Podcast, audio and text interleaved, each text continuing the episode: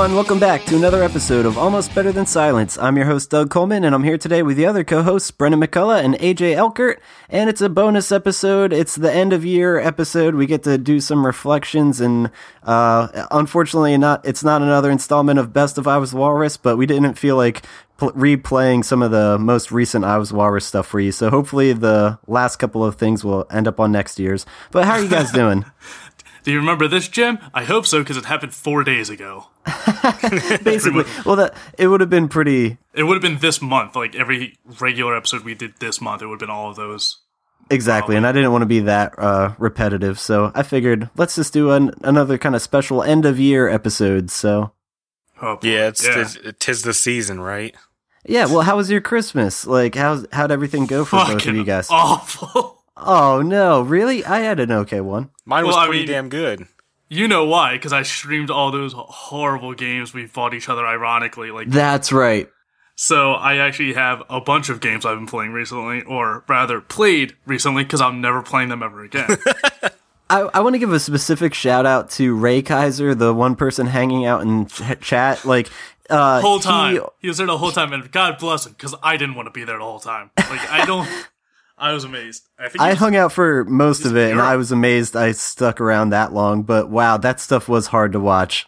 Yeah, he was somewhere in Europe because he was saying it was midnight where he was, and it was like two. It was like three or something where I was. So Yeah, he mentioned he was in France when I was streaming earlier that morning. I was oh. doing some Rocket League on Christmas morning. Oh yeah, that's right.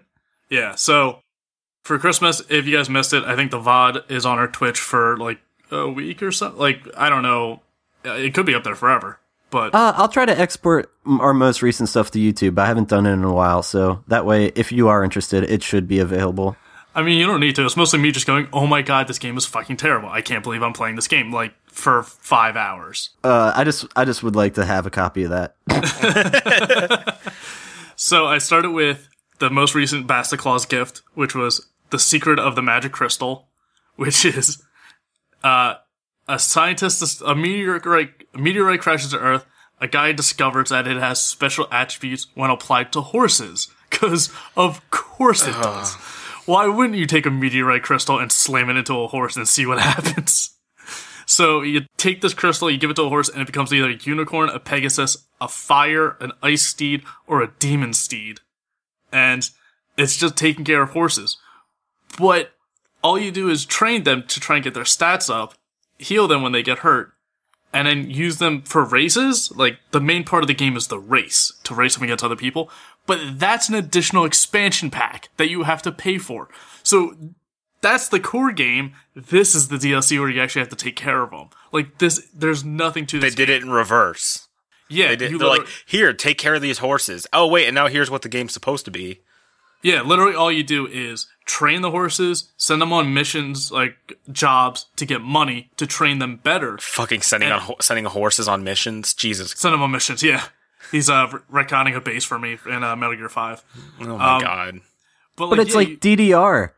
Yeah, and it's um yeah, you have to match up the arrows during the little events. And it's like one at a time and it's super slow and it's just terrible. Like this is the DLC stuff where you can do all the cosmetic shit. Well, then we we found the cosmetic stuff actually where you can give your house horses and glasses and like these weird like flower hooves. Like oh my god.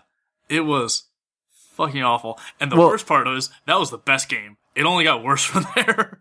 It was cool when you dressed them up, but the the funny thing is, you also found out that healing is optional because you kind of let your horse get hurt. I mean, wow, you let your hurt get horse. You let your horse get hurt, and then it was like, oh well, I don't think you had enough money to heal it or something. So then you just like let it go race again, and it was just like in real bad shape. And me and uh, the viewer were kind of just encouraging, let the horse die, and I don't think it did. I don't think it can because I was saving up to get the demon steed because that's what everyone wants is a hell horse. And Well, that's what I mean. It's like a kids game, or it sure seems to be like aimed at like kids, and then like, oh, the option for a demon steed. Like, what are what is this? you can raise one of the four horsemen of the apocalypse. It's great. No, it's terrible. Um, but yeah, so the horse got sick one time, and I was just like, "Fuck, I'm not spending money on the medicine. Fuck this horse. And then I sent him out to do another job, and he came back fine. I was like, all right, you just worked the sickness off of you. Oh god, it was terrible. Uh, then I played uh, Dark Falls 2 Lights Out, which is a game Mark sent me. and it's a really shitty Myst ripoff. And instead of going to like a crazy island with all these different things, you go to a lighthouse that's kinda haunted, and it might also just be some guy with a walkie-talkie like screaming at you the whole time. Like it's just a voice you hear. There's nothing scary about it. And it's just so bad and unintuitive. Like I had to look up a walkthrough and I only found one in existence because no one else has played this game. So it's oh, it's just so terrible. It's this old port town where you go into a lighthouse and there's a ghost or something. And I don't know. I got like two hours in and I just couldn't take it. Uh, Nature Defender or Nature's Defender, which is just a fucking terrible uh, tower defense game. That one was too fucking loud. The, the the the sound effects were awful. Oh my god, I had to like walk away. That's the thing. The the there was no sound bar for it. Like there was no slider or anything to adjust the sound. So I had to turn down my entire computer setup and like when I was streaming it, turn it down on that. And I think I put it down to like ten percent, and I was like at ninety percent, like volume wise, and they could still barely hear me because it was just Yeah. so loud. It's just and it looks it looks like an eight year or yeah, an eight year old's like class project to make animals out of clay, and then someone animated them into a video game. Like it really just looks gross, and it's just so dumb. And that was won by Mark again, because Mark loves buying horrible games. Uh, then I played 8-Bit Fiesta, which is a game you bought me, Doug, because you thought it was multiplayer, but it's only local co-op. Oh, that's right. It I didn't mean it to be a shit game. Is it good? Oh no, not at all. It's fucking atrocious. Well, I'm glad that worked out then. it's got Adolf Hitler and Obama, and you'll play as Santa. Just run. I don't. It's a little 2D like side scroll or platformer, and it's it's real bad. I couldn't even get past like the fifth level. I think because I, I got so on tilt, and I just didn't have enough. E- I didn't care enough to put more effort into finishing that game, just because it was like memes, weird, wacky. Ah! It's just like, oh, that's the worst. That I can't stand those. So I'm amazed I made it that far. Uh, there was another one by Mark was Escape Rosecliff Island, which is just a hidden item game, like those I Spy books we had in like elementary school. That I didn't stick around too long because those were just boring as shit. you, you did that in elementary school when you had to go to the library and you didn't want to actually read. So this was something else to do that looked like it was a book. And that was just boring as all hell. And the last one I tried was Uriel's Chasm, and it just starts off with these two like British girls like, "Hi guys, we found this old." I was like, "Nope." They're- They're trying to be like YouTubers or something, acting like they have like an audience, and I can't can't in my right mind support that or encourage giving them any more publicity than they already don't have. So I. That Are you talking it. about fictitious characters you don't want to support, or real That- that's- people?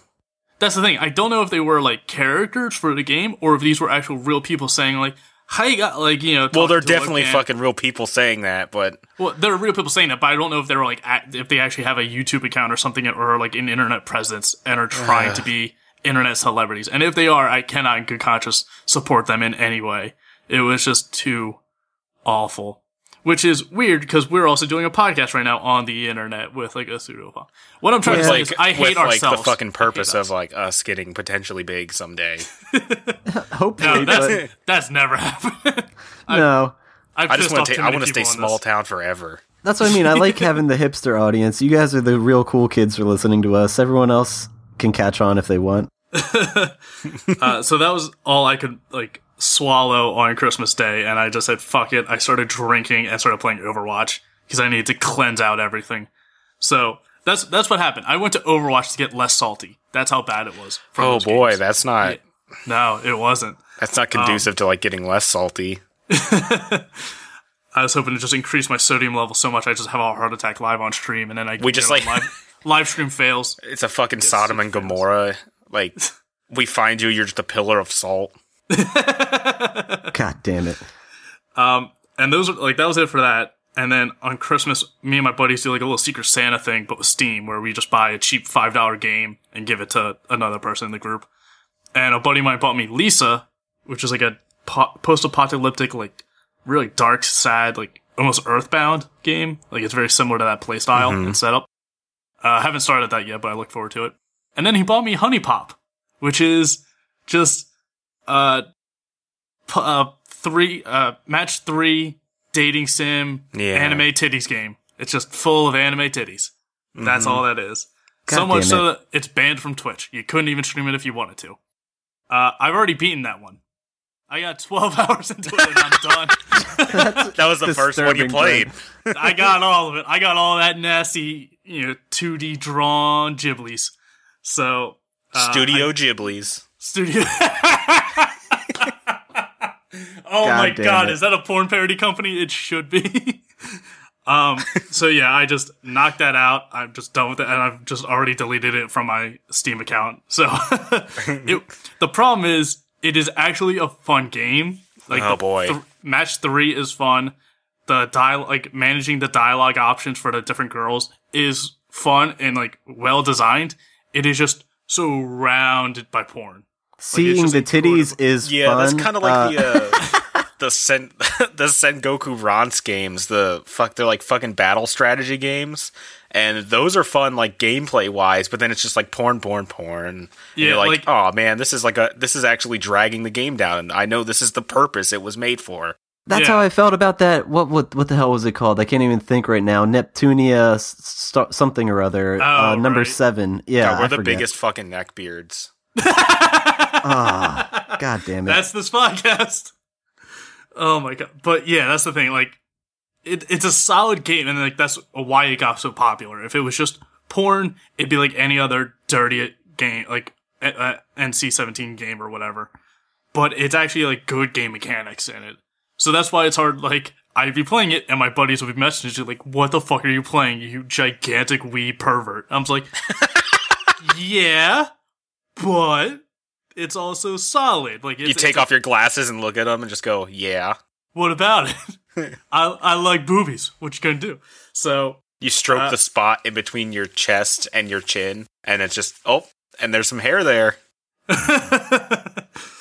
so like I, it's a fun game, but yeah, it's you can't you can't have anyone know you're playing it. You you go offline when you play it on Steam and let no one know you're playing it. Wipe it from your hard drive immediately. Just secret Start shame. playing, start doing things through a proxy. Download Have a- Tor. Yeah, you have a fake Ste uh, alternate Steam account, so you can just play all the porn games you want. Um, and then I played Helldivers, which is from the same studio that did uh, Magicka, Magicka, where it's like a four-person co-op. Uh, and Magicka, you play as like wizards and you combine different spells and stuff. It was really cool. In this one, you just seem like space marines, and you just go around taking over planets. And it's a communal effort. So when you have to take over a sector of like space, it's the entire community that's playing that game right now. So when me and my friend did it, we only got three stars on a mission. That's the most you can get. And those three stars added to the like overall level of taking over that sector. And so it was three out of like 300,000. And we were just a small, you know, notch in the whole thing. And as we were going, we saw it getting bigger and bigger because of a thousand other people were also playing and doing it. So it's kind of neat that it's like a communal effort to taking over sectors and planets and, you know, defeating the enemy and stuff. Um, it's, it's fun. It gets super hard really fast. So it, I can't imagine anyone soloing that game. Um, it's, it's kind of cheap now. It's, it's nothing amazing. It, I got blue screened first time I played it though, like five minutes into playing. Oh boy. So Damn. I don't, always bodes I don't know if that was my computer or if that was the game itself. Yeah, my computer's crashed before, but that was the first blue screen I've ever had on this. So I'm not sure if that was the game or what. Uh, it's fun. Nothing amazing. Do not get the DLC. As far as I can tell, the DLC is just cosmetic and I got fucked over. so that's great. And the last thing I played was Rivals of Aether, which, uh, if you're into fighting games, you might have heard of it. It's really good. It's on Steam, I think, real cheap right now because of the winter sale. And it's it's hard to describe other than just saying it's Smash Brothers, but with like animal character. Like they they're little animals. Like one guy's a beetle, one guy's a lion, one guy's a sort of cat whale. It's weird. Um, but it's very good. It's just a really solid fighting game. It's in early access right now, but it's don't let that be a deterrent. I mean, I strongly advocated to not supporting early access games, but my buddy bought it for me, and uh, it's solid. It's only like eight characters, so I wish there was a little more than that. But um, just really all around good fighting game. the controls are a little weird because of how similar it is to Smash Brothers, and it's not. So you can like wall jump, and I, I guess I'm just so used to playing Smash Brothers on a GameCube, GameCube controller. I'm not used to doing it on a PlayStation controller. So Yeah. it, ta- it takes a while to get used to those new controls. Uh, but if you want a good fighting game, it's you know pixel style. It's they're pretty small, but it's really good, really solid foundation. The fact that it's in early access gives me hope that they might be adding new characters before it's completed. Who knows? Clearly, there's more maps going to be added because there's like you know blanked out spots out of like a you know 20 map selection. Um, but I don't know about characters. Like the character selection screen is filled, so unless they just are changing that entirely to add more characters, they might. But I think this might be it. Okay. Uh, but it's interesting because there's like a bird guy who's really good at air combos and doesn't really have any charge abilities. And then there's uh like grass weasel or a ferret or something that can throw down seeds and then the seed grows a plant that can be like a second character to help you out. And the whale cat thing can teleport. So it's like super jump like you would have in Smash or up B move is he just lays down like a puddle and then can teleport between them. So if you don't have a teleport pad laid down before you jump, you can't teleport to it and you get screwed over. It's really cool. Interesting. Yeah. It's like nine dollars right now. All right, so I'm gonna have to dive into the games I've got recently because I'm like just too excited and just need to get this off my chest before I forget something. Um, so one thing that happened for Christmas, my girlfriend, my awesome girlfriend, got me a copy of the game Attack on Titan, and I did get around to playing about an hour or maybe two of that, and it's just refreshing my memory on the anime, how much I enjoyed the story, also how disappointed I was knowing that they don't have the second season ready yet. But The like, trailer came out recently oh, did it? I did. I didn't see.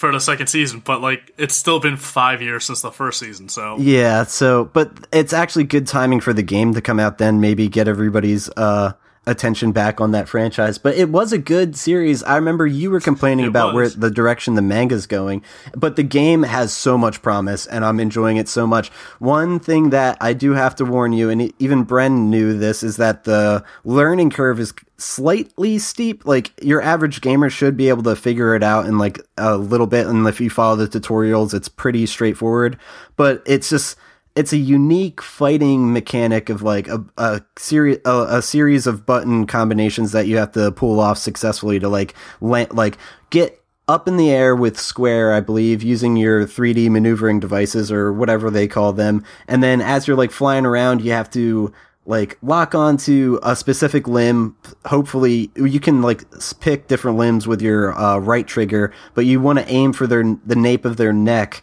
and then you as you hit x to boost towards them you also have to hit triangle as you approach them to like land the strike. So i mean it it sounds complicated and the first couple times you're doing it you're like what the fuck? But like literally after a few times and you get the hang of it it's just like all right this is cake and i'm killing titans left and right and it's really cool progressing through the story. Like I, I don't want to ruin things for people, but I forgot so much that had happened. It's like so dramatic and like character changes and things. Like I don't know, it's insane. you forgot because the first season was five fucking years it ago. was, and that's the thing. I my girlfriend was watching me play, and she's like, "I don't remember this." I'm like, "I swore we watched this whole thing together." And no, and- she did. Because she, Yeah, she would talk to me about it, be like, "Oh, did you hear about this sh- like anime called Attack on Titan?" I was like, "Oh, now you watch anime." I got made fun of in high school for watching it, like all bitter. I No, thought I- so. I definitely know you guys watched it together. Me too, and that's what I mean. It was just so goddamn long ago. But in general, I'm having a fun time with that game, and it's like it's a pretty recent game, so that's cool to be up to speed on what's going on with that. Hopefully, I'll be beating that soon. It also has the capability for up to two to four network players, so that'd be cool to like tackle some titans with some friends. If anyone listeners or anyone on the ABTS team ends up getting it, that'd be great. Yeah, I mean, I don't know. Does Matt or not Matt? Does um Mark's got a PS4. Mark has a PS4? I have one as well. Yeah, you guys should definitely invest in this game. It's totally worth it. I mean, and the oh, and that's another thing I'm going to bring up. So, uh it's now only $40 and it was 60. I think when my girlfriend bought it for me like a few months ago, it was like fresh when it came out uh, and she was saving it for Christmas. So it was like 60 bucks. But I went to GameStop the other day And Yeah. I, I came there prepared because I'm like, all right, I have the Steam controller that's just doing nothing but gathering dust. It ca- I remember earlier in the podcast, I was like, I'm so excited for Dark Souls 3. And I got a bundle of Dark Souls 3 for PC that came with the Steam controller because I'm like, oh, yeah, I'll talk about the Steam controller on the podcast. And it's cool, but it just wasn't my bag of chips. And like I said, I wasn't using it like at all. So, and I remember a few weeks ago, I was in a GameStop and I was like, "Do you guys take used Steam controllers? Because like I'm not using mine." And he was like, "Oh yeah, it's like 15 bucks uh, in store credit." And I was like, "Okay, well." I'm going to GameStop in mind thinking I'll get $15 off of 60 bucks for this brand new title, Final Fantasy 15, that I'm really interested in. And I get there, and all these new titles were like, uh, this is what, the day after Christmas, I think. Um, everything was uh, it went from 60 to 40 so there was a huge price drop in all these new titles Yeah, yeah. I saw. I was at GameStop yesterday. yeah, and I'm kind of like mind blown at that because uh, Dubs said in our Slack channel that it was a month ago that day that Final Fantasy 15 came out, and he's kind of upset that there is such a big discount that it's like so recent. And not to mention, I traded in my $15 uh, Steam controller, so I was able to get Final Fantasy 15 day one edition brand new for less than $30 it was like 27 bucks and i was so ecstatic so that's just Yeah. something for the listener to It's check honestly out that game though was worth the full like. That's one Oh, of the I few games it. that comes out like, and you're like, yeah, this deserved the sixty dollar price tag because there's so much shit in that game.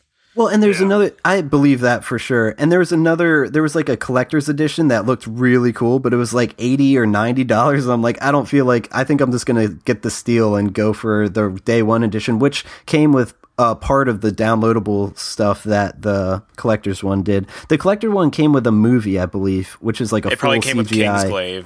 Cl- Kingsglaive, Yeah. which I heard is it's not. Well, I was gonna say it's not necessary to watch it. Like you can still play 15, but to really understand what the hell is going on, I've heard you really should watch it. Yeah, I need to. I need to view it because I like the beginning of the game is it's foggy to say the least. Like you're not entirely certain what's happening. You just know like Uh, from what I could tell, it seems like 15 just starts off like right away, and King Kingsglaive gives you backstory on everything. Like it gives you the whole history of stuff. So it's like if you don't want to read all those like codex pages like you did in like Mass Effect and like all the Bioware games, it's like here it is just condensed into a movie form, so you can just watch it all and then play, which I think is the better idea. yeah. Not to mention, I think the cast is very star studded. Oh yeah, it is. It's huge. I think Aaron Paul's in it. wow.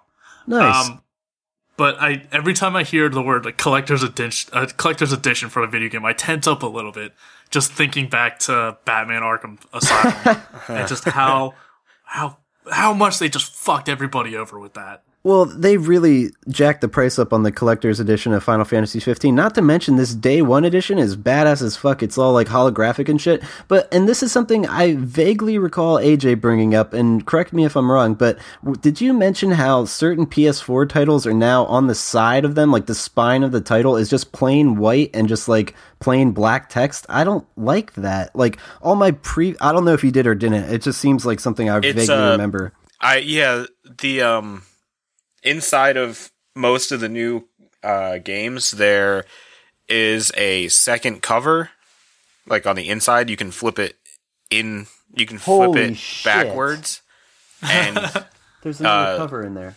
yeah like just turn take it out and you can turn it around and it allows you to like have a more uniform look for uh your collection That is so weird, but I don't understand why they're doing the I don't know plain if the white. PS4 ones are like that, but uh, I know I my uh, Xbox One collection has almost a, all of them have a separate uh, cover on the inside.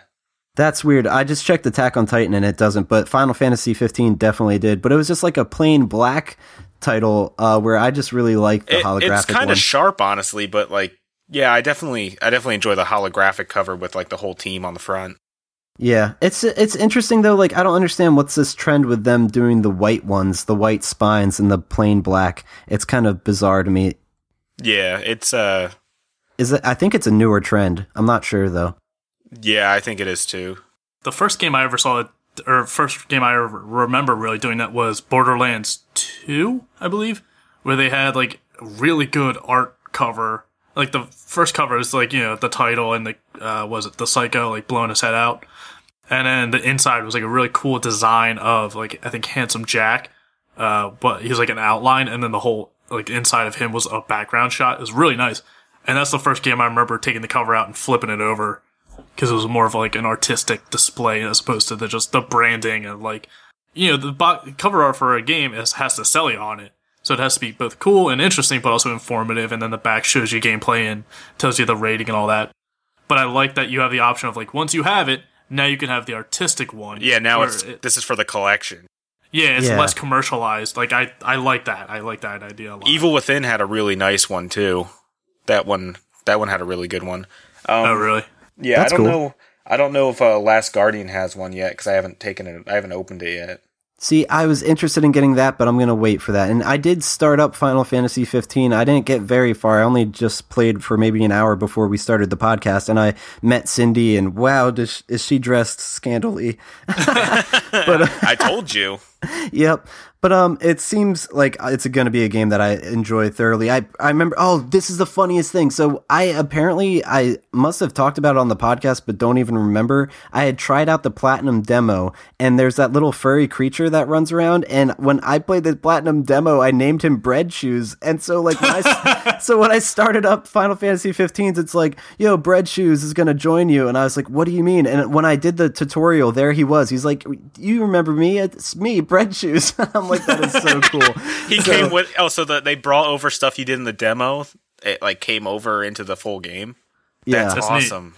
yeah. Um, so I was grateful to see that Bread little shoes. creature from the platinum demo, and yeah, the the tutorial was really helpful, and I love the combat, like the be- the ability to phase around and warp and shit. It's so much more complex. I told than you even it's I like was very similar to a Kingdom Hearts combat like Yes. combat system. it's wonderful and beautiful, and I'm very excited to fight some bosses and do some quests and all the, I'm thinking it, the this is open the world. combat system they use on the Final Fantasy VII remake, and I am ecstatic about that. That would be great. Yes. That just reminded me because I remember Final Fantasy VII is going to be episodic, and a lot of people were put off by that. And uh, I finally got around to playing Hitman, and it turns out it's the episodic one where it's broken up into I think five episodes. Okay. Uh, and it, buddy of mine bought it for me, and it's good, but it's like episodic, and I don't imagine me buying any more of them because a I've never played a Hitman game before, so I don't know any of the story, and b it's like, you know, it's like Metal Gear Solid and Splinter Cell and Assassin's Creed, but it's not the open world. It's just here's your mission, like here's the one mission, here's the area, go in and kill get this guy or kill these two people or kill these three people or whatever, and like it's just, that's all this game is. And when you're done, you leave the area, you get taken off to the next area. Like you don't walk around the world. So, at least in the episodic, there's only like two or three missions you can actually do. And the whole point of the game is like just find out cooler ways to kill them. Like dress up like a waiter and kill them with a you know needle of uh, cyanide. It's like dress up as a bodyguard and strangle them with piano wire. Like dress up as a police officer and pull a fire alarm and have everyone run outside and pick them off with a sniper rifle. Like so it's the same mission over and over and over again, and you just have to find new ways of killing the targets. And that, I don't. It, it's a. It does it well. The game handles well, but it's just not a, interesting to me because it feels like a. I don't know. It kind of feels like Portal, like the way Portal was supposed to be, like an experiment where you're just in a room and you have to figure out different ways to solve the puzzle multiple times. Like so, it just doesn't seem interesting to me, and it, uh, you know, it is fun and it is handle it is handles well. That's right. Uh, it handles better than I do English. Uh, but I I don't understand why it's episodic at all. And same with Final Fantasy VII. I I don't know why they're making them episodic because I heard some people I don't know the exact names of, them, but there were some episodic games where I think the first two episodes came out and then the company went under, so the game was never finished. Like so, anyone who was invested in that game is never going to get the ending because the co- company collapsed. Ouch. Yeah, so I, I don't see the appeal of episodic games, and like like I said before, I'm getting t- I'm like most people getting tired of Telltale games and how they're really not changing anything, and the, the episodic uh, novelty of episodic games has really worn off. Yeah. Okay. Well, here's uh, uh, the one episodic game I did enjoy was Life is Strange. That I liked yeah. how suspenseful it was. That wasn't Telltale, but it was is uh the Wolf Among Us a Telltale game? Yes. it was the second Telltale game. Okay, I- but is I that think it's episodic? Yeah. Yes, but all the episodes are out. Okay, well, I know over uh, GIF that uh, Corey from the One Track Gamers gave me A Wolf Among Us, so I'm not sure if it was the first episode or all of them, but either way, I'm going to get started on that series, so I'm excited to check that If out. If it's even if it's just the first episode, I would still play it. Uh, it's like one of those games that it leaves you wanting to play more. I, I think if it's the first episode, you'll get hooked because it's it's very good. Yeah, I'm very excited to try that out, but I have so much on my plate right now. But yeah, that'll be the one when I turn on my computer and go on the Steam. That'll be my first priority. Um, so thank you very much for that, Corey. That was a really cool gift. I remember when we had them on last, or whether I was on their show or they were on our show, he mentioned that he wanted to get me that, so that was cool. Um, yeah, it's, and it's based off the Fable comics that I read that I Yeah. talked about not too long ago. And you mentioned yeah, it's like a good like starting point to get into those comics, so I might do that. Um, Well, it's a prequel to the comics. It's before the comics even start. so that's perfect. Yeah. And last gift uh, for Christmas that I'm going to bring up, it's not a game thing, but it's like more tech oriented, which we haven't talked about in probably all of 2016. Uh, but I got a Moto 360, one of those Android wearable watches. It's really cool. It's slick as all hell. Um, just fucking awesome. Uh, all sorts of capabilities. You can change the types of faces you have, like make it digital or like classic looking. Um, it was kind of cool because I took a picture of like the Slack notification showing up, like, and it's like Bren's face and like the little message there. And I don't know, you can be like, okay, Google, and then tell it to look something up. And then all of a sudden you'll click on a link and it'll open up in your phone and stuff. So it's pretty cool. oh, nice. Yeah, I'm really enjoying this little like over excessive bit of tech. Yeah, I saw that the wearable like smartwatches like market has really flopped overall. Like it did not like like you. Some people have them and enjoy them, but like it it's not every single person wearing It's seen them. as excessive for most Yeah. people. Like I don't know, because they're generally rather expensive. Yeah, Yeah. I, I think most of my family members pitched in on this gift. I, that's what I mean. I, I got this uh, from them, and then the uh, Attack on Titan from my girlfriend. So there wa- really wasn't too much more. Oh, okay. I think what the developers and like makers of the watches thought were like, oh, this is going to replace all smartphones. Like this can be the next big thing where every single person has. And it's like everyone doesn't have a watch now. Like it's not even back even before smartphones like when you actually needed a watch like to tell the time. And not even everyone wore them back then. So I don't think it was ever going to take off to the degree they were hoping for. But I it, you know, it is neat. It's a neat thing and if you can afford one, yeah, it's it's definitely a cool feature.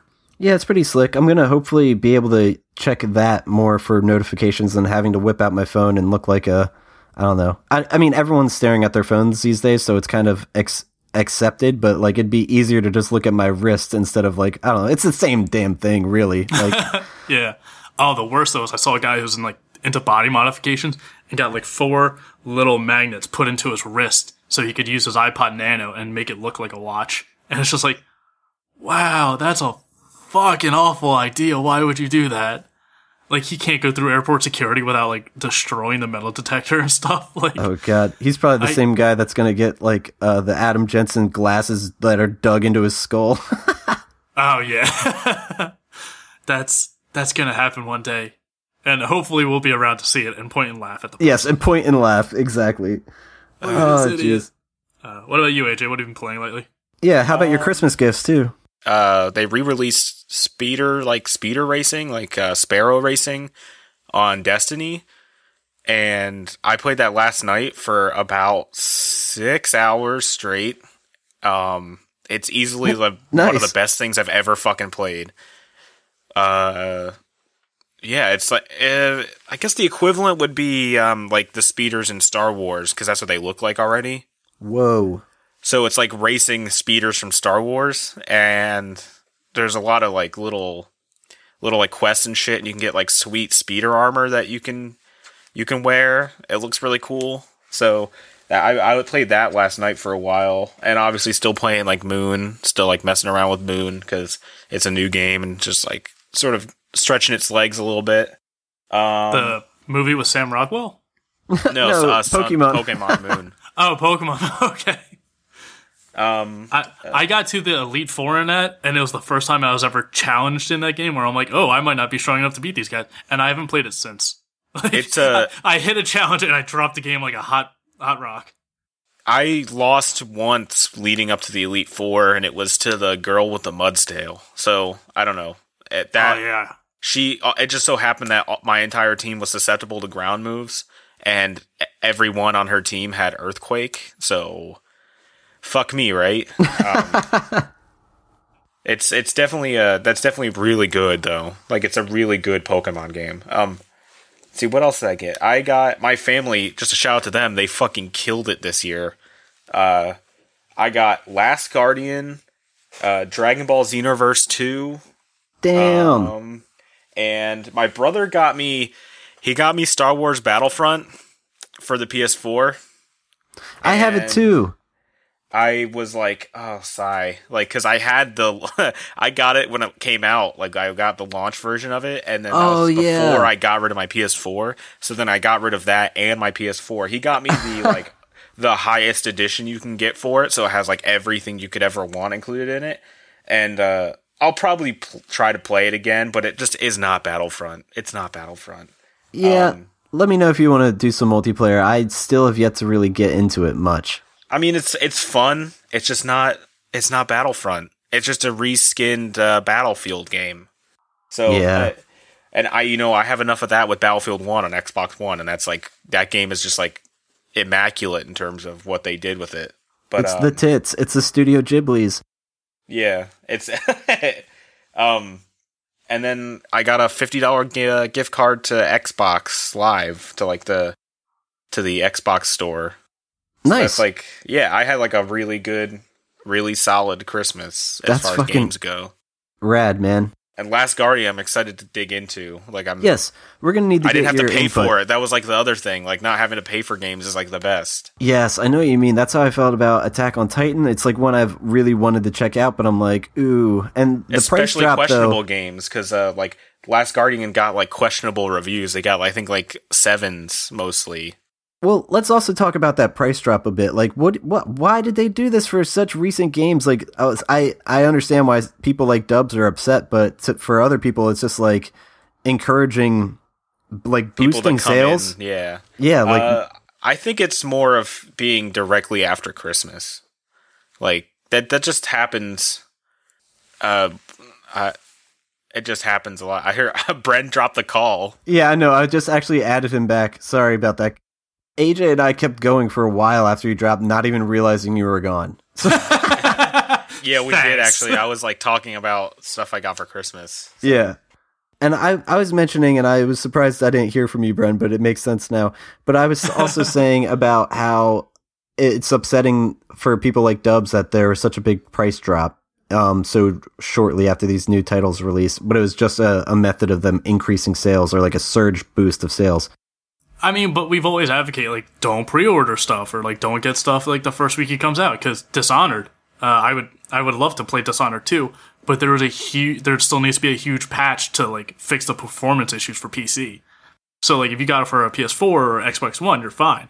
But if you got it for PC, it's apparently super buggy. Also, there was a release. They released uh the director, I guess, released that they were gonna do a, a they're gonna do huge updates to the game, like in the future.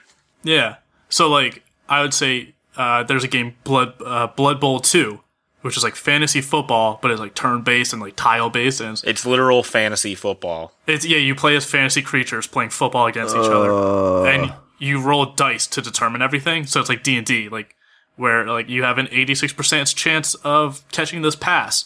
So if you roll a five or below, you make it. But if you roll a six, then he dro- or if you roll one, he fucks it up. And it's it's horrible to play and amazing to watch because it's the most bullshit RNG like XCOM 2 level like garbage where you get like five, 10% chances in a row and the enemy gets all of those passes, but you don't get a one, uh, five out of six chance. You fail that. Like it's all that. And so it's amazing to watch and horrible to play. And a lot, there's like, I think six initial teams for it they can play as. And then there's like seven DLC teams or something. They just keep adding more teams from the first Blood Bowl. And if you pre-ordered it, you get all the DL, or maybe early access, you get all the DLC that's still coming out. Like people are still getting the DLC stuff for free. But if you bought it, it's like the DLC costs just as much as the actual game does now, buying all of the DLC. Oh, geez. So I would say if you know a game like that is coming out with a ton of DLC and they're grouping it in with a pre-order bonus like that, that's the only time I would say to pre-order. Well, not only time because there's always exceptions, but that's one of the few chances where you would actually want to pre-order it, so you get all that DLC and save like eighty dollars. But yeah, like Final Fantasy 15 and Dishonored 2 and all these other They're things. they're going to be free updates, like, and that's the thing. Like, uh, he came out and said that the updates for Final Fantasy 15 are going to be free. They're going to add a lot of uh, a lot of fresh content. They're adding a new game plus feature where you can carry over all your stats and levels and shit from the previous playthrough. Um, and they're adding. I think they said they were definitely adding in more story though, which is exciting. And they were going to fix. I didn't get this far yet, but they said something about uh, chapter 13 is like kind of fucked a little bit, and they're going to be fixing that. But they said it's going to take a little while for them to to get the the fixes and like stuff like ready for download. So Yeah, because now with the internet and everything and being able to stream and download games, you can just send out the patches to fix stuff. But it's now becoming like a little too accepted that are like, oh yeah, there's gonna be a day one patch and like a day three patch and like a day five patch. It's like, wait, so you knew that these stuff, these things were broken, yet you still f- finished the game and sent them out without it. Like, shouldn't you like hold off on like a month or two and then fix them before you sell the game? Like, it's actually I- the issue of living in the like gaming era that we live in. It's the main problem is that developers feel completely fine sending out broken content, knowing that they're going to get those those good good sales on the the first day. well, I and think uh, and they'll just patch it. If, Yeah. Or they like they decide that the game's done, they put it out for a release date, and then they start working on a patch for day one right away. Yeah, I because back like in the '90s and early 2000s, like before everything was digital, and you could just download the patches and stuff. It was just like, oh, if your game was broken like this, it just didn't sell well, and you were just considered a shitty game. But now I don't think it's the developers' fault because I think the developers would want to make the best game imaginable. Yeah. I would hope so. I think it's the publishers and stuff. So, like a big example, big example of that is Sony with No Man's Sky.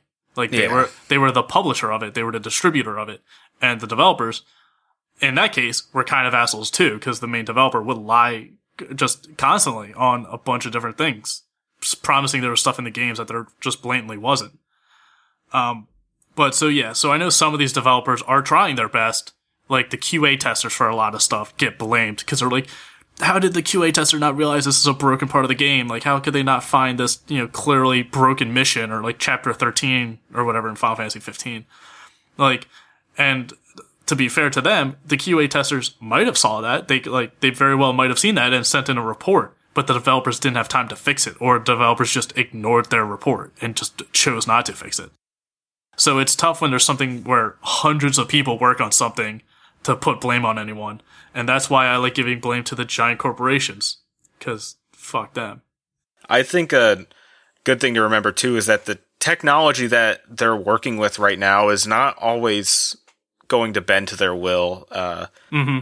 as far as like the consoles go, like we are so advanced with what we do with video games. Uh, there's a level of um, error that comes with like the technology that we use. So I can imagine some of it's definitely kickback from the consoles themselves, and you you can't really. It's unpredictable how they're going to react to certain stimuli. So like the the addition of like multiplayer uh, to a game, I'm sure puts a whole new level of stresses on games that they didn't see before. Um, not, but multiplayer's been out for a while, but I, you know, I just think with the way the consoles are are built, there's probably something like it definitely would should give it more problems. I'd say. Yeah, and now with some of the consoles, they're a lot more cryptic with stuff, or they don't get to fully get all the information on the console they're developing it for. So there might be a problem with like, oh, Sony released a update for the PS4 Pro. It's like, oh, well now that update's kind of fucking with our game because we didn't know that was going to happen. So then they have to then make another patch to fix that. Like so, the game works fine on it by itself, but now on this one console because of this one update, now it's yeah, it's the difference. The difference in generations, right? So the PlayStation One, the N64, like the Genesis, those systems weren't connected to the internet, so there wasn't ever an opportunity for the firmware to be updated on those consoles. Yeah. Which changes how games play generally. There's a chance for something in the firmware update to fuck with how the game is being like read or uh, I guess interpreted by the system itself. Yeah, so it's got its drawbacks and benefits because, like we're saying, the drawback is there's now accepted culture for day one patches. But one of the benefits is there are games that on launch were kind of shitty, but then eventually got better when they got reimagined with um. I'm looking at you, Destiny. That's it. That- that's what I was right thinking at of. you. Yeah, so like it's something like that where it's like it launched and it's like this game's not great, and it's not because it's like broken or anything. It's just not a good game. And then they released the DLC update, and it like changed everything. So there's the benefit of that.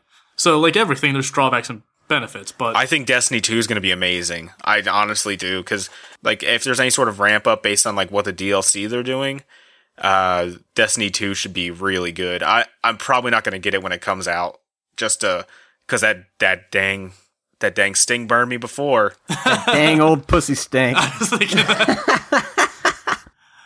At this point, I don't.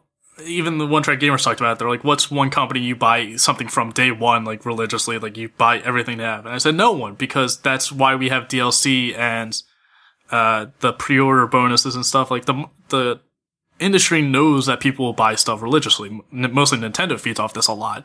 If you put Nintendo on a toaster, people will buy it. And uh, hell, I got a Nintendo Monopoly board. I fucking hate Monopoly. It's the worst board game ever to be made. But I have a Nintendo version of it, and a Pokemon version, and a Super Simpsons version of it.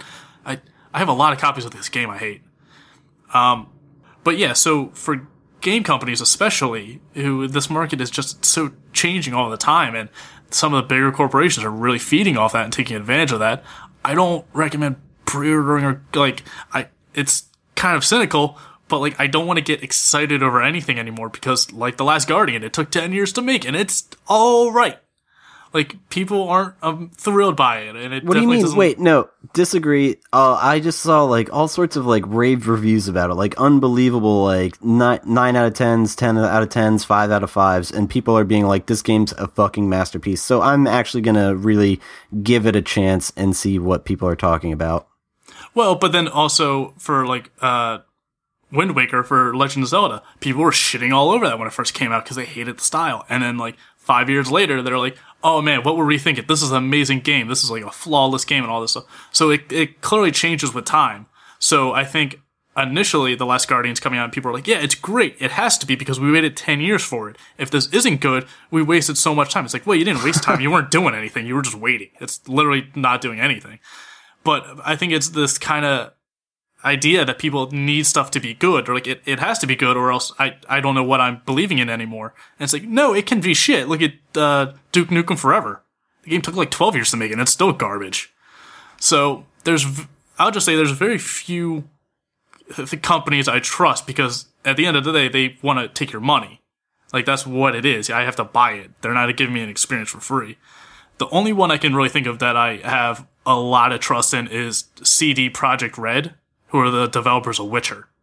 Because holy fuck. Like they released a DLC pack that's bigger than most $60 games. Like and The Witcher is you can buy the first two Witchers right now for less than $5 total.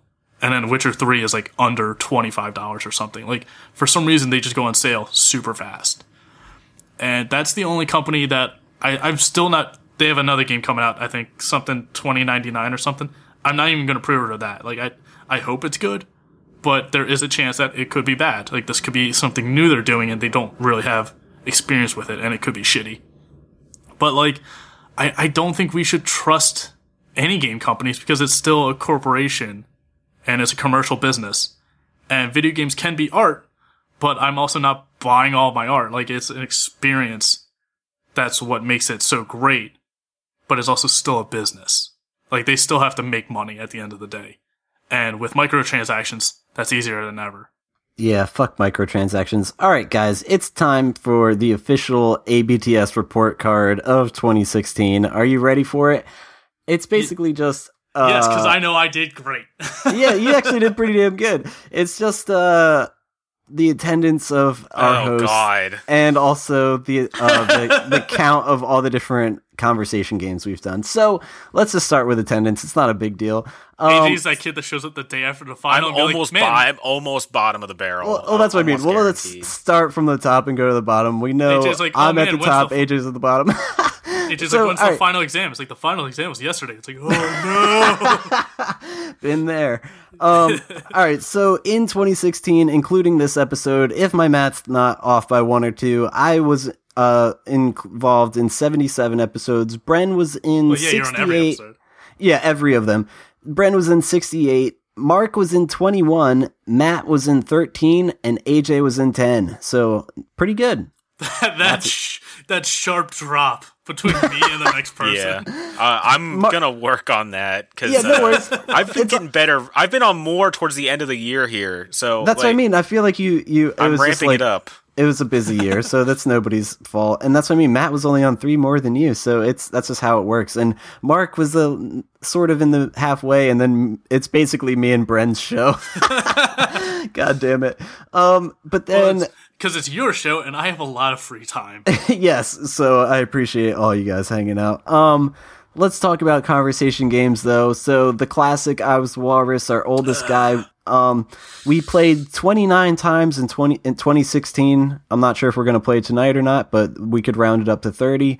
Uh, 10 questions we played four times in 2016, so that game doesn't get a lot of love. uh, at least it, we played it at all.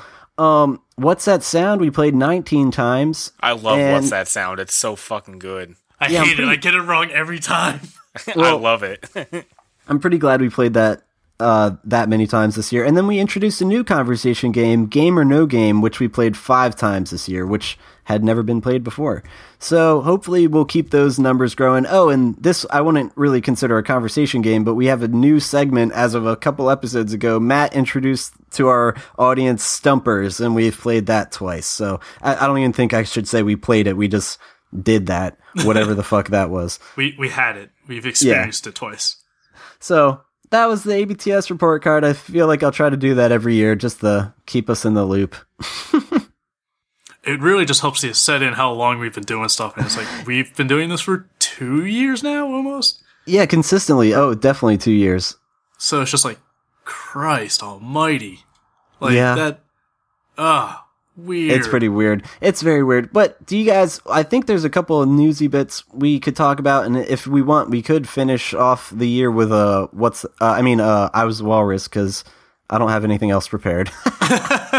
Yeah, I I don't know what I did. One night I just did a bunch of categories for Isles of Water, so we could play that for a while. Um, but yeah, news stuff. Micro, uh, Microsoft admits that it finally went too far with the Windows 10 update.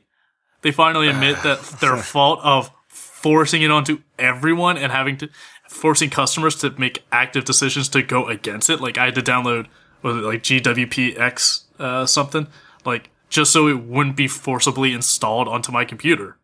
Yeah, that was going too far. The one thing that was like to play devil's advocate, at least they were like being like, it's free, take it. But like, if you don't want it, they shouldn't be like, take it. well, it wasn't like it was a game where it's like, oh, it's free. You can either take it or you cannot. It's like this is the entire operating system. Like that's like saying taking every car in America and then giving everyone uh, smart cars and be like, oh, it's free. So here's your free smart car. It's like, but I am a landscaper. I need a truck. Like I can't fucking drive all my tools around in this tiny smart car. I think a better analogy is like sex you don't want, and it's just operating systems like rape. I feel like that's a much much worse analogy. Okay. I think uh, because it's it's the operating system, so like you need it to run the whole computer. So I think it's a really like if it was just a little It's bonus personal. feature, It's a Yeah. personal thing. Like it's it It's- changes everything. It's not just a little update like a you know PlayStation update where it's like oh we changed the color of your Netflix icon. It's like cool, whatever. Uh, so it's fine that they admit that they went too far. It'd be a lot better if they admitted that while they were doing it and stopped doing it. Like this is once again co- giant companies going like, "Oh, guys, I guess we screwed up," and then they don't learn anything. and then they just like they it's do like it anyway. sorry. They're just like sorry as they shove food down your throat. Like sorry. It's like Sorry. the South Park with the BP oil spill. Yeah, like, we're, we're sorry. And the guy's sorry. he's rubbing his nipples and like on a bearskin rug. It's just like it's just saying like fuck you. Like we can say we're sorry and just get away with it. Like and then they change their name to DP, and Yeah. then they uh, and then they they they drill on the moon too. yeah, they unleash Cthulhu or something. It was, it was- yeah, that, but it, it's they they tear into a- Cthulhu's realm. Yeah, it's clearly an overtop satire, but it's true. Like the company says they're sorry, and then everyone moves on. Like Comcast is another example of that. Uh, the fracking in Flint, Michigan. There's still no drinking water in Flint, Michigan.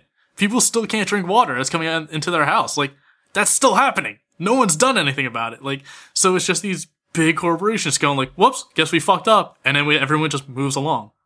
So like, you know, this is like a smaller example of that with Windows. It's still a very important example though, and they should be held accountable to some degree of like how aggressive they are.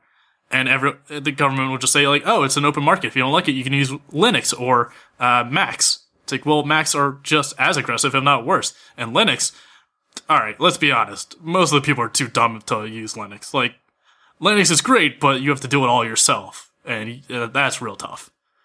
Eh, So- it's not too. I don't know. I'm a computer science major, but it's like yeah, I I think you're a little biased. Fuck, yeah. Um, so it's you know that's annoying to see that they're just like, "Yep, whoops, we messed up." It's like, well, maybe maybe learn from this. Maybe with Windows uh, with uh, Windows 10, 11, you don't cram it down everyone's throat, and don't make the comparison again, Doug. Okay, yeah, I'm sorry. Um, but uh, I have some newsy bits that's like uh, hopefully will redeem myself. Uh, apparently, Gravity Rush. I remember earlier in the podcast I was playing that game. It was like remade for PS4. It was Yeah, originally I a Vita game. I gotta get it. Well, the the one's coming out soon. sequels, yeah, the sequel's coming out in January. It was supposed to come out this year, but it's coming out in January. But uh, Did it get delayed now- like every other game this year? Yes. Uh, it well, it, what January twentieth is the release date of the sequel, and it looks awesome. But Quote, apparently, rele- they released release an anime for it. It's only like a seventeen minute short film, but it basically is uh tries to tie the original Vita game story and what's going to be going on in the upcoming sequel together, and it's available on the PlayStation YouTube channel. So it it's something listeners, if you're diehard Gravity Rush or have any kind of interest into in the sequel, uh, you might want to check out this little anime that kind of gets you excited for it. Oh, nice. I'm all for this like cross media promotion, like for video games. Like they're like, ah, we can't really like incorporate the story that well into these segments. It's like screw it, let's just make a tiny little video like uh, Pokemon Generations on the Pokemon It's such a YouTube good channel. idea. On the Pokemon YouTube channel, they're just doing four minute like little videos, but it's just like it's all super well animated. Like it's better than the shows are. And it's just getting really like into the backstory of some of the characters that you don't all see. It's like that often. backstory for the games too. Uh, there's Yeah. a lot of shit. There's like, I've been getting really into game theories. The uh, the YouTube channel Game Theories, and Mm-hmm. there's some great shit on there. Uh, stuff about Pokemon uh, theories that makes a lot of sense, and uh, I personally prescribe to that now. So, like. Shit about like multiple uni like dude the multi universe is like a thing in like every every Nintendo game, like all the Nintendo games have like some sort of multiple universe scenario. Well, I think that's also tricky when you get into like you know conspiracy theories like for shows and stuff because they're like, oh, there's a little stuffed Dexter doll in one episode of Powerpuff Girls. It's like, oh, they're actually in the same universe, and Dexter's like in this part of the country, and Powerpuff Girls are. It's like, no, the guy was just the creator of both of those, and he put a little like Easter egg. reference. Yeah, it's an Easter egg. It's not like a conspiracy theory. Exactly. the same thing happened in Rick and Morty and Gravity Falls, but the creators actually confirmed, yes, that is a thing. But that's because Rick and Morty has parallel universes. Like, so technically they're tied into every show canonically. Yeah, because te- they yeah, Yeah. technically Rick and Morty is canon in every single universe that ever existed on television. yeah. Whereas so like, the other was like a wink and a nod at like a franchise they admire, or like I don't know. yeah, don't made. don't confuse Easter egg and homages with like crazy conspiracy. But I mean, that's what conspiracy And like theories theor- are. theoretically, the advent uh, Adventure Time uh, is like the, the sequel to every single Cartoon Network show Yeah, exactly. Because it's because post- it's post-apocalyptic after Yeah. everyone's dead. So I mean, it could be theoretically after everything.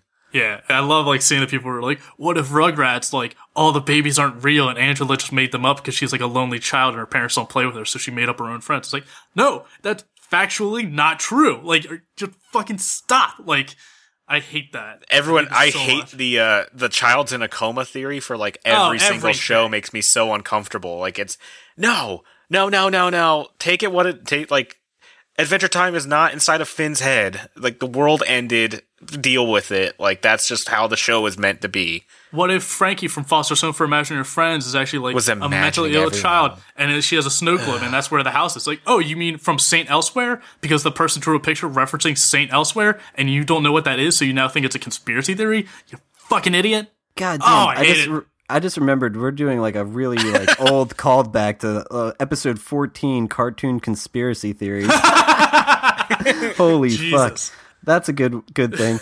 But all I have to say about this whole Gravity Rush anime is that I think it's a really good choice because of like the the the style of the game itself is like self stated like anime style characters. So it's just interesting that they're capable of pulling it off, and I I think it is something to look forward to. Yeah, as someone who's never played the game, it looks really good. Like, it Yeah. looks Yeah, I yeah I saw it in a GameStop yesterday, and I was like, hmm. Like I, I saw the game on my PS4 store, and I was like, oh man, I should probably get this because it looks like right up my alley. Also, I got Life is Strange. I need to play that yet. So Oh God! Don't listen to our it. episodes. Don't listen to the podcast. We'll ruin it for you. Yeah, there's a long episode you're gonna have to listen to once you beat it because it's Yeah. Okay. it ties things together. I tried to avoid uh, episodes that involved games that I wanted to play. Yeah. Nice. So that's why you didn't listen to any of them. Hey,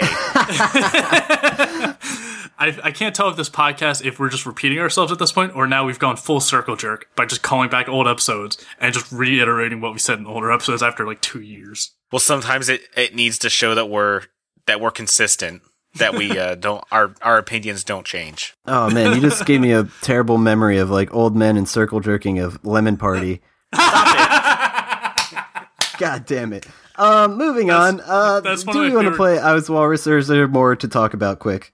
Uh, Uh, there's more to talk about. do you guys want to play a game, or you want to do just like the the sad shit that we got? We'll do the sad shit at We'll the do- very end, uh, like maybe post plugs, because we'll be like, and this is how we're gonna end the year. Good night.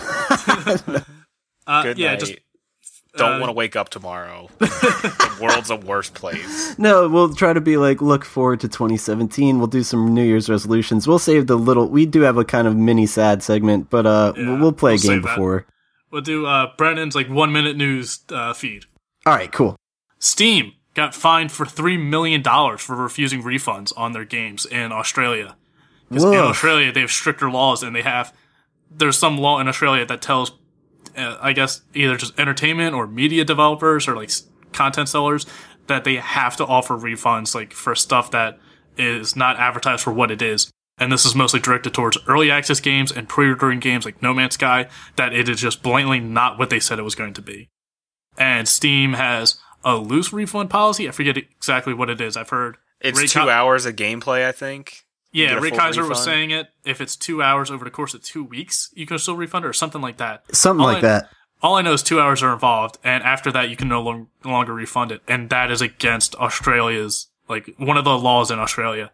And someone at Steam didn't do the research well enough and didn't read that law, so now they got fined for three million. It was originally like a hundred and twenty-five thousand. And whoever drew whoever drew up that contract, that sort of end user license agreement, uh, They were definitely fired. got fired. Yeah. Uh, yeah, the court saw how much Steam was making, and they're like, "All right, the fine is going to be one hundred twenty-five thousand. And the guy realized what Steam was. Like, I guess he's not a big gamer, so he f- did this research and found out it's such a huge company. He's like, "No, no, no, this will be nothing to them. They won't even register this as like a consequence. So let's ramp it up to like what it would actually make an impact to them." And they charged them three million, which is the most they could out of that court case. Wow. So yeah, which I mean, they're not wrong. They broke the law, and it's also a big company. And like, one hundred and twenty five thousand dollars is like probably what they shit out over the week leading up to Christmas. it just oh, goes they- to show no one does their job anymore, like ever. No. It's just always so lazy, and then like people fuck up big time, and like God, like like you just said, if he had done his research, I think you could have avoided that. You'd still be employed, and fuck, man. Whoever Yeah. whoever fucked up there fucked up big time. Yeah. Yeah, during the winter sale, Steam has already made that back over like 10 times over. Like, they're fine. Uh, what else? The patent on loading screen mini games, it's up.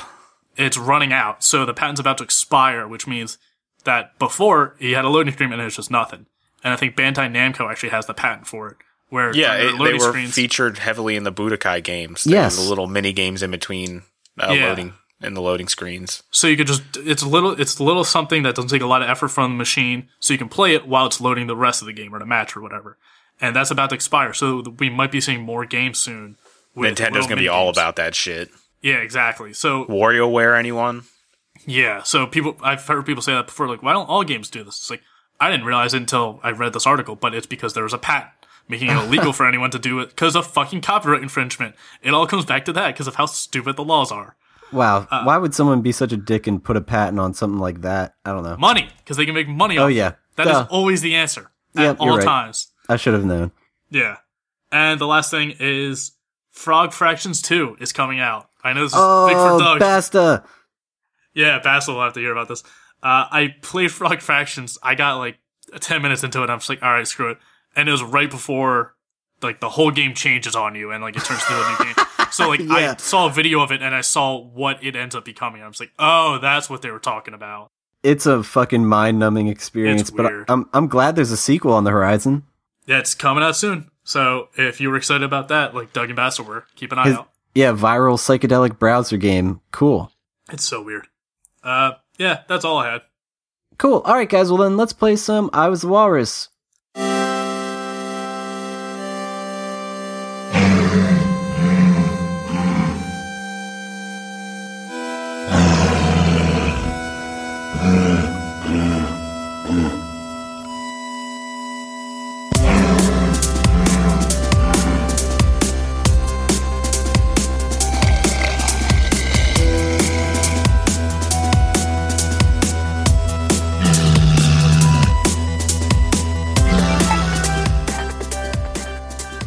All right, guys. So we're playing I Was the Walrus. I figured I'll judge just to keep this quick. Um, so we got AJ versus Bren. Um, let's see here. If you could make a new candle scent, what would you make your scent smell like? Oh boy. Hmm. Hmm.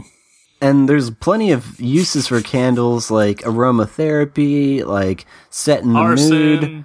uh, all sorts of things. That dang old pussy stank. I know. I was candle. thinking that. I was like, that would set the mood, all right. Why does it smell like fish in your bedroom? Huh? Oh my god, I got one. I know, I know, Uh, uh, I know what mine is. All right. I got one I would like, but I know no one on the planet else. Uh, ever, ever Yeah, would. mine's good, but definitely more personal. But we'll see what happens. Maybe you should go with it, Bren. Uh, yeah, it's yeah. Yeah, last time we got personal, we were blessed to raining dildos and oh, Christina oh Applegates. no! What All do you mean personal. That's not personal. I don't know anything about raining dildos. let's go with round one. Three, two, one, go. Pickle cheese. Burger King. Oh god, Whoa. this is the grossest candles we've ever. Yeah, those are No, both Burger pretty King smells really good. All right, Like when you're when you're like driving by Burger King and they're like piping that sweet sweet burger smell outside. you're not wrong It's not, at all. It's not Hershey. They're not piping the scent into the town. I've never Ah. smelled Burger King unless I was in a Burger King. See, well, okay. Now here's the thing, Bren. You you're hitting home with pickles because I really do enjoy me some pickles. And pickle juice is not like I drink the shit, but like it's okay. I it's do. like and it It's smells good. I don't drink it, but So uh, but the thing about it, the problem about it being a candle, you, like I can't imagine pickle juice being hot. Like or like I feel like it would like warp the like smell of it, and it would just be weird. Oh, well, obviously I don't know. Well, that's the thing, isn't that like all candles? Like it doesn't smell like Yeah, vanilla. It doesn't smell like burning vanilla. It just smells like vanilla. Like that's the chemi- That's why it's chemicals and not the actual. You're uh, right. like, so it, it would just trick me into thinking it actually smells like pickle juice in this yeah, room. There's plenty of labs and scientists who are able to concentrate. Like they have a small vial of like this orange liquid, but it smells exactly like blueberry somehow. Like All right. so, And then then we have a fucking restaurant. I could also imagine there being a subway, a subway a Subway's candle because that is a very specific smell. Like if you walk in and out of that place, like people people like can be meat. like can easily identify where you ate. They're like, oh, you were at Subway. I smell it. Um, I, I feel like it depends on where the Burger King is though. Because if it's like Burger King and like State College at like Penn State, like that's a nasty ass Burger King. If it's like South Philly Burger King, that's a nasty ass Burger King. I've No, been I'm not talking about the nice ones. restaurant. I'm talking about the smell that comes from like them cooking the food, not All right, what the restaurant Food. smells like. and Oh, here's another callback. Being terrible Americans. Uh, I'm Yes, gonna go with Burger King. food. I'm going to Burger King candle because I ate there today. I'm a piece of shit. Uh, so, so that that's a pretty awesome answer, and I don't know if I was like, I'm so know. fat. yeah,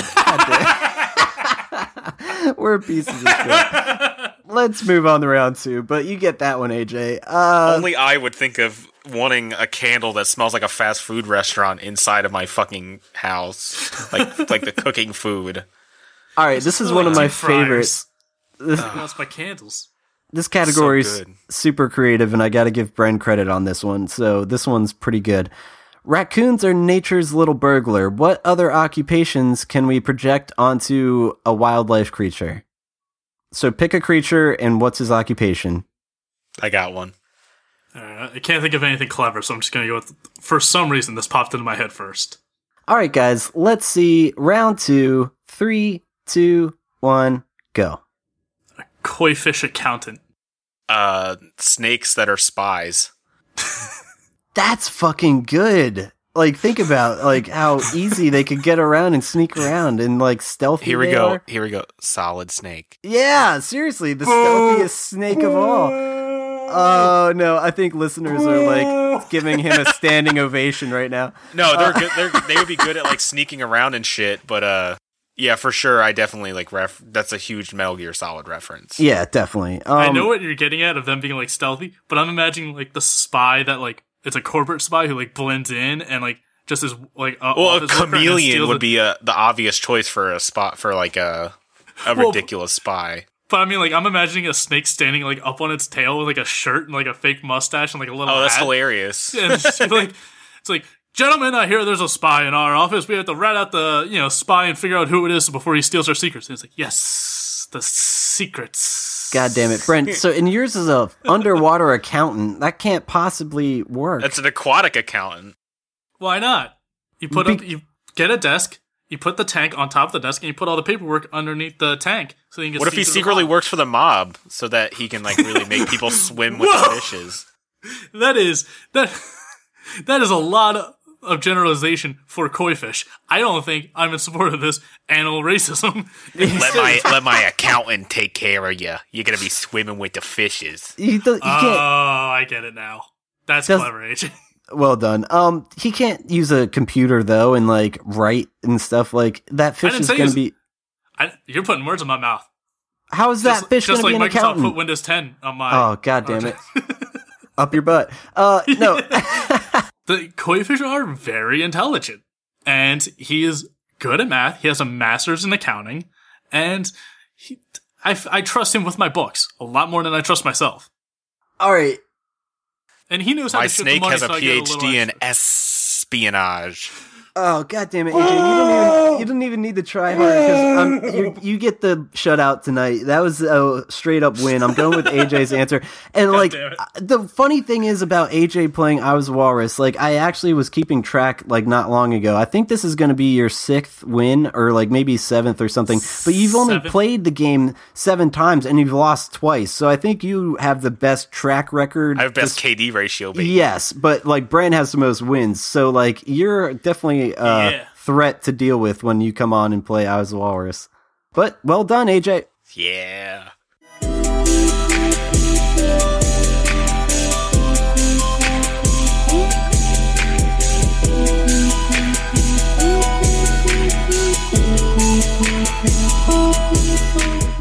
I, I feel I feel like the wins are always very partisan on depending on who the judge is because I feel like it's very easy to get Doug and sometimes Mark on my side because me and Mark think too similarly. It's concerning. But Yeah. Basta is always dead set against me every time he's judged. Yeah, he takes a long time to consider both options, which is pretty great. um, well, that wraps up this year's end of year special. Hopefully, you guys have been having fun listening to our episodes. Um, we're gonna do some plugs, but let's do the quick little sad segment instead of post plugs right now. Um, obviously, people know that 2016 had some ups and downs. Uh, a couple of the downs are going to be mentioned now, so feel free to mention the ones that bothered you the most, guys. I I don't really. I'm impartial. It's sure it's sad to me, but I don't really. I don't know. This isn't a segment I want to do. It's, uh, yeah, it's uh 2016 could just fuck right off. It's uh 2016 is a fucking nightmare. It's a it's real bad, guys. I I don't know. I where do you want to start, Bren? Uh, the start sort of like an one, in memoriam. Bowie, Yeah, Bowie, uh, Alan Rickman. Uh, that one hurt. Gene Let's see. Wilder. Fucking. Who else we got here? God, there's a whole list. Yeah, I know. I'm looking at him like uh, Prince. You know that one hurt. Muhammad Ali, we lost. Oh yeah. Uh, Anton Yelchin from the new Star Wars or uh, Star Trek series. Yeah, and uh, a show on Netflix that just came out. Uh, let me get the name right. I think it's Trollhunters. It's an animated, yeah, Trollhunters. It's an animated show by DreamWorks, and it's from Guillermo del Toro. And he's actually uh, Anton is actually the main character of it, and I believe it's the last project he worked on before being crushed by his own car. Uh, let's see. We got uh, fucking Alexis Arquette, Pete Burns, uh, Leonard Cohen. Um, oh yeah, fucking Florence Henderson, uh, Ron Glass, Harper Lee. Peter Vaughan. Uh, Jeez, You guys uh, are killing me. Zsa Zsa Gabor died. Um, George Michael. Uh, f- fuck. Rob Uh, Ford, Richard- the mayor of Toronto, who was known for smoking crack. That that one hit me hard. That I got re- real upset about that. Richard Adams, the author of Watership Down, which you mentioned earlier. Oh man, He was Uh, ju- He was like yesterday. Yeah. Yeah, today we had uh, obviously Carrie Fisher passed away. This is that's a huge blow. Uh, Yeah. Doris Roberts, we talked about with Alan Covert. yeah. It's uh, The it's list been a really pretty shitty year, guys. Yeah. and I found out the guy who voice acted Heat Miser died today too. So The guy who voiced uh, Boba Fett died back in uh, January. Jesus, it's like uh, we can't. It seems like we can't win like on any George S. Irving. That was the guy who played Heat Miser. He passed away today. Um, I feel like we have to blame social media a little bit for just being so aware of everyone going, but it's also just it is what it is. It was the year for people to go. So I agree with saying fuck off and let's hope for a good new year. But we also have yeah, to maybe take- maybe 2017. God's just like, hey, maybe I went a little too hard on you guys. No one died, in- and also maybe we bring a few people back. we should Maybe take we in say George bring them back. Oh, we should take for granted the like the celebrities that there were fake hoax deaths that we thought died in 2016, but actually didn't. Like Or Britney preparing Spears for their death. and Mike Macaulay Culkin and uh, Michael Cera. I think all of those had fake deaths. Also, uh, people preparing for their own deaths. Melissa McCarthy, I'm looking at you. I see. I've seen that ad everywhere. That that's a weird ad. I don't know why that's popping up everywhere. I've seen it too. okay, I um, don't want a note. It's Alright, just yeah, saying like- like, she died, and you click on it. It's like no, she hasn't. She hasn't at all. Right? Like it's it's just one of those spam bot generating ads that just like figure out It's how people clickbait. advertise. Yeah. just click all. It's a bullshit clickbait when there's like real fucking people dying like every day, and it's this year fucking sucked. Yeah, but I think it's. I agree with you, Doug. That it's like social media now that we can like have immediate confirmation. Like Carrie Fisher, we found out when she had a heart attack on the plane, and then the, like you find out minute by minute um, because everyone wants to update so much. and then, but I also think it's everyone's getting older. Like it's you know we're having celebrities back from like the 30s and 40s. They died in like the 80s, and the, the wave of those. Like so, everyone is dealing with that. And now it's just more modern people, like more, or, or I guess some of the classics that we loved growing up and people loved like in their prime, like, you know, the Mel Brooks movies and stuff. Like, and now it's just people get older and this happens. But Yeah, then it- there were just so many unexpected deaths, like Carrie Fisher and uh, David Bowie and Alan Rickman and all that. Yeah, it's a natural progression of life, and we just got to deal with it. And we need to naturally progress to plugs. So sorry for the sad stuff, listener. Uh, yeah, it's yeah, you know, and it's just. I guess it's nice for us to just be like, take a moment, step away from the comedy for a second. Just hey, like hey, the world sucks. Hey, everyone's. It's gonna dying. We're sorry about it. no, 2017. get. That's what I mean. We we got a brand new, fresh year around the corner. So, and like, hopefully, we continue to not miss any weeks and keep putting out content for you guys, and hopefully, continue to make you laugh. And hopefully, we can grow the audience. Tell some friends to listen to us. Get some new interviews, some more celebrities and game devs. So that'd be great. I feel like my cynical nihilism was like rubbing off, and everyone's like, "Man, this year sucked." I'm like, "Right? See, that's what I've been saying for decades." God damn it, Bren. All right, where can listeners find you, AJ? Uh, on Twitter, I'm at Forgetful, and on Xbox Live, I am Friar Andrew, and PSN, I am Forgetful. So play games with me, make me feel better. Cool. How about you, Bren? Help him be forgetful. Uh, speaking of stuff that's dead, my Twitter account is ABTS Brendan. That's all I got.